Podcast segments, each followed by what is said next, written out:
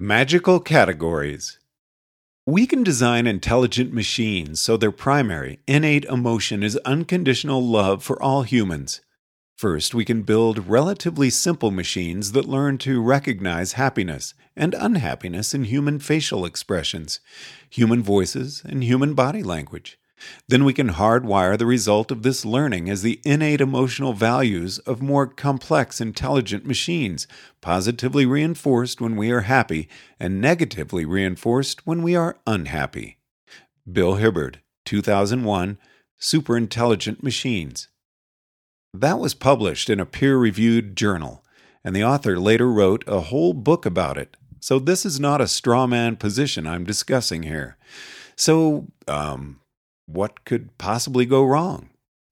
When I mentioned SAC 7.2 squared that Hibbard's AI ends up tiling the galaxy with tiny molecular smiley faces, Hibbard wrote an indignant reply saying, When it is feasible to build a superintelligence, it will be feasible to build hardwired recognition of human facial expressions, human voices, and human body language, to use the words of mine that you quote that exceed the recognition accuracy of current humans, such as you and me, and will certainly not be fooled by tiny molecular pictures of smiley faces. You should not assume such a poor implementation of my idea that it cannot make discriminations that are trivial to current humans. As Hibbard also wrote, such obvious contradictory assumptions show Yudkowsky's preference for drama over reason. I'll go ahead and mention that Hibbard illustrates a key point. There is no professional certification test you have to take before you are allowed to talk about AI morality. But that is not my primary topic today, though it is a crucial point about the state of the game board that most AGI FAI wannabes are so utterly unsuited to the task that I know no one's cynical enough to imagine the horror without seeing it firsthand. Even Michael Vassar was probably surprised his first time through. No, today I am here to dissect. You should not assume such a poor implementation of my idea that it cannot make discriminations that are trivial to current humans. Once upon a time, I've seen this story in several versions in several places, sometimes cited as fact, but I've never tracked down an original source. Once upon a time, I say, the U.S. Army wanted to use neural networks to automatically detect camouflaged enemy tanks. The researchers trained a neural net on 50 photos of camouflaged tanks amid trees and 50 photos of trees without tanks.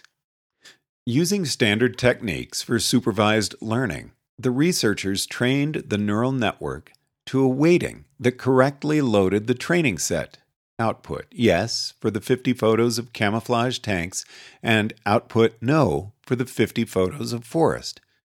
Now, this did not prove or even imply that new examples would be classified correctly. The neural network might have learned 100 special cases that wouldn't generalize to new problems, not camouflaged tanks versus forest, but just photo 1 positive, photo 2 negative, photo 3 negative, photo for positive. But wisely, the researchers had originally taken 200 photos 100 photos of tanks and 100 photos of trees, and had used only half in the training set. The researchers ran the neural network on the remaining 100 photos and without further training, the neural network classified all remaining photos correctly. Success confirmed. The researchers handed the finished work to the Pentagon, which soon handed it back, complaining that in their own tests, the neural network did no better than chance at discriminating photos. It turned out that in the researchers' dataset, photos of camouflaged tanks had been taken on cloudy days, while photos of plain forest had been taken on sunny days. The neural network had learned to distinguish cloudy days from sunny days instead of distinguishing camouflaged tanks from empty forest. This parable, which might or might not be fact, illustrates one of the most fundamental problems in the field of supervised learning, and in fact, the whole field of artificial intelligence. if the training problems and the real problems have the slightest difference in context, if they are not drawn from the same independently identically distributed process, there is no statistical guarantee from past success to future success. It doesn't matter if the AI seems to be working great under the training conditions. This is not an unsolvable problem, but it is an unpatchable problem. There are deep ways to address it a topic beyond the scope of this essay, but no band aids. As described in super exponential concept space, there are exponentially more possible concepts than possible objects, just as the number of possible objects is exponential in the number of attributes. If a black and white image is 256 pixels on a side, then the total image is 65,536 pixels the number of possible images is 2 to the 65,536th, and the number of possible concepts that classify images into positive and negative instances, the number of possible boundaries you could draw in the space of images is 2 squared to the 65,536th. From this, we see that even supervised learning is almost entirely a matter of inductive bias, without which it would take a minimum of 2 to the 65,536th classified examples to discriminate among 2 squared to the 65,536th possible concepts, even if classifications are constant over time. So let us now turn again to First, we can build relatively simple machines that learn to recognize happiness and unhappiness in human facial expressions, human voices, and human body language. Then we can hardwire the result of this learning as the innate emotional values of more complex, intelligent machines, positively reinforced when we are happy and negatively reinforced when we are unhappy. And when it is feasible to build a superintelligence, it will be feasible to build hardwired recognition of human facial expressions, human voices, and human body language to use the words of mine that you quote, that exceed the recognition accuracy of current humans such as you and me, and will certainly not be fooled by tiny molecular pictures of smiley faces. You should not assume such a poor implementation of my idea that it cannot make discriminations that are trivial to current humans. It's trivial to discriminate a photo of a picture with a camouflage tank and a photo of an empty forest in the sense of determining that the two photos are not identical. They're different pixel arrays with different ones and zeros in them. Discriminating between them is as simple as testing the arrays for equality. Classifying new photos into positive and negative instances of smile by reasoning from a set of training photos classified positive or negative is a different order of problem. When you've got a 256 by 256 image from a real world camera, and the image turns out to depict a camouflage tank, there is no additional 65,537th bit denoting the positiveness. No tiny little XML tag that says, this image is inherently positive. It's only a positive example relative to some particular concept. But for any non vast amount of training data, any training data that does not include the exact bitwise image now seen, there are super exponentially many possible concepts compatible with previous classifications. For the AI, choosing or weighting from among super exponential possibilities is a matter of inductive bias, which may not match what the user has in mind.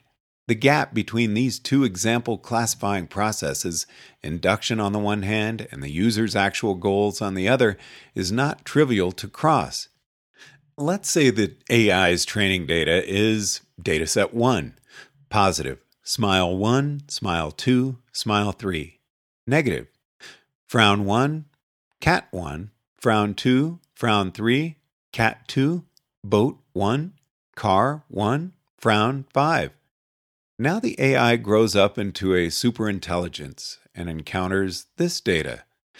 Data set 2, frown 6, cat 3, smile 4, galaxy 1, frown 7, nanofactory 1, molecular smiley face 1, cat 4, molecular smiley face 2, galaxy 2, nanofactory 2. It is not a property of these datasets that the inferred classification you would prefer is positive, smile 1, smile 2, smile 3, smile 4. Negative, frown 1, cat 1, frown 2, frown 3, cat 2, boat 1, car 1, frown 5, frown 6, cat 3, galaxy 1, frown 7, nanofactory 1, molecular smiley face 1, cat 4, molecular smiley face 2, galaxy 2, nanofactory 2, rather than positive smile 1, smile 2, smile 3, molecular smiley face 1, molecular smiley face 2, smile 4. Negative, frown 1, cat 1, frown 2, frown 3, cat 2, boat 1, car 1, frown 5, frown 6, cat 3, galaxy 1, frown 7, nanofactory 1, cat 4, galaxy 2, nanofactory 2. Both of these classifications are compatible with the training data. The number of concepts compatible with the training data will be much larger since more than one concept can project the same shadow onto the combined dataset. If the space of possible concepts includes the space of possible computations that classify instances, the space is infinite. Which classification will the AI choose? This is not an inherent property of the training data. It is a property of how the AI performs induction. Which is the correct classification? This is not a property of the training data, it is a property of your preferences, or if you prefer, a property of the idealized abstract dynamic you name right. The concept that you wanted cast its shadow onto the training data as you yourself labeled each instance positive or negative, drawing on your own intelligence and preferences to do so. That's what supervised learning is all about providing the AI with labeled training examples that project a shadow of the causal process that generated the labels. But unless the training data is drawn from exactly the same context as the real life, the training data will be shallow, in some sense, a projection from a much higher dimensional space of possibilities. The AI never saw a tiny molecular smiley face during its dumber than human training phase, or it never saw a tiny little agent with a happiness counter set to a googolplex. Now you, finally presented with a tiny molecular smiley, or perhaps a very realistic tiny sculpture of a human face, know at once that this is not what you want to count as a smile, but that judgment reflects an unnatural category, one whose classification boundary depends sensitively on your complicated values. It is your own plans and desires that are at work when you say no. Hibbard knows instinctively that a tiny molecular smiley face isn't a smile because he knows that's not what he wants his putative AI to do. If someone else were presented with a different task, like classifying artworks, they might feel that the Mona Lisa was obviously smiling, as opposed to frowning, say, even though it's only paint. As the case of Terri Schiavo illustrates, technology enables new borderline cases that throw us into new, essentially moral dilemmas showing an AI pictures of living and dead humans as they existed during the age of ancient Greece will not enable the AI to make a moral decision as to whether switching off Terri's life support is murder. That information isn't present in the dataset, even inductively. Terri Schiavo raises new moral questions appealing to new moral considerations that you wouldn't need to think about while classifying photos of living dead humans from the time of ancient Greece. No one was on life support then, still breathing with a brain half fluid. So, such considerations play no role in the causal process that you use to classify the ancient Greece training data, and hence cast no shadow on the training data, and hence are not accessible by induction on the training data. As a matter of formal fallacy, I see two anthropomorphic errors on display. The first fallacy is underestimating the complexity of a concept we develop for the sake of its value. The borders of the concept will depend on many values and probably on the fly moral reasoning if the borderline case is of a kind we haven't seen before. But all that takes place invisibly in the background. To Hibbard, it just seems that a tiny molecular smiley face is just obviously not a smile. And we don't generate all possible borderline cases, so we don't think of all the considerations that might play a role in redefining the concept but haven't yet played a role in defining it. Since people underestimate the complexity of their concepts, they underestimate the difficulty of inducing the concept from training data, and also the difficulty of describing the concept directly. See the hidden complexity of wishes. The second fallacy is anthropomorphic optimism. Since Bill Hibbard uses his own intelligence to generate options and plans ranking high in his preference ordering, he is incredulous at the idea that a superintelligence could classify never before seen tiny molecular smiley faces as a positive instance of smile. As Hibbard uses the smile concept to describe desired behavior of superintelligences, extending smile to cover tiny molecular smiley faces would rank very low in his preference ordering. It would be a stupid thing to do, inherently so, as a property of the concept itself. So surely a superintelligence would not do it. This is just obviously the wrong classification. Certainly, a superintelligence can see which heaps of pebbles are correct or incorrect. Why, friendly AI isn't hard at all. All you need is an AI that does what's good Oh, sure, not every possible mind does what's good, but in this case, we just program the superintelligence to do what's good. All you need is a neural network that sees a few instances of good things and not good things.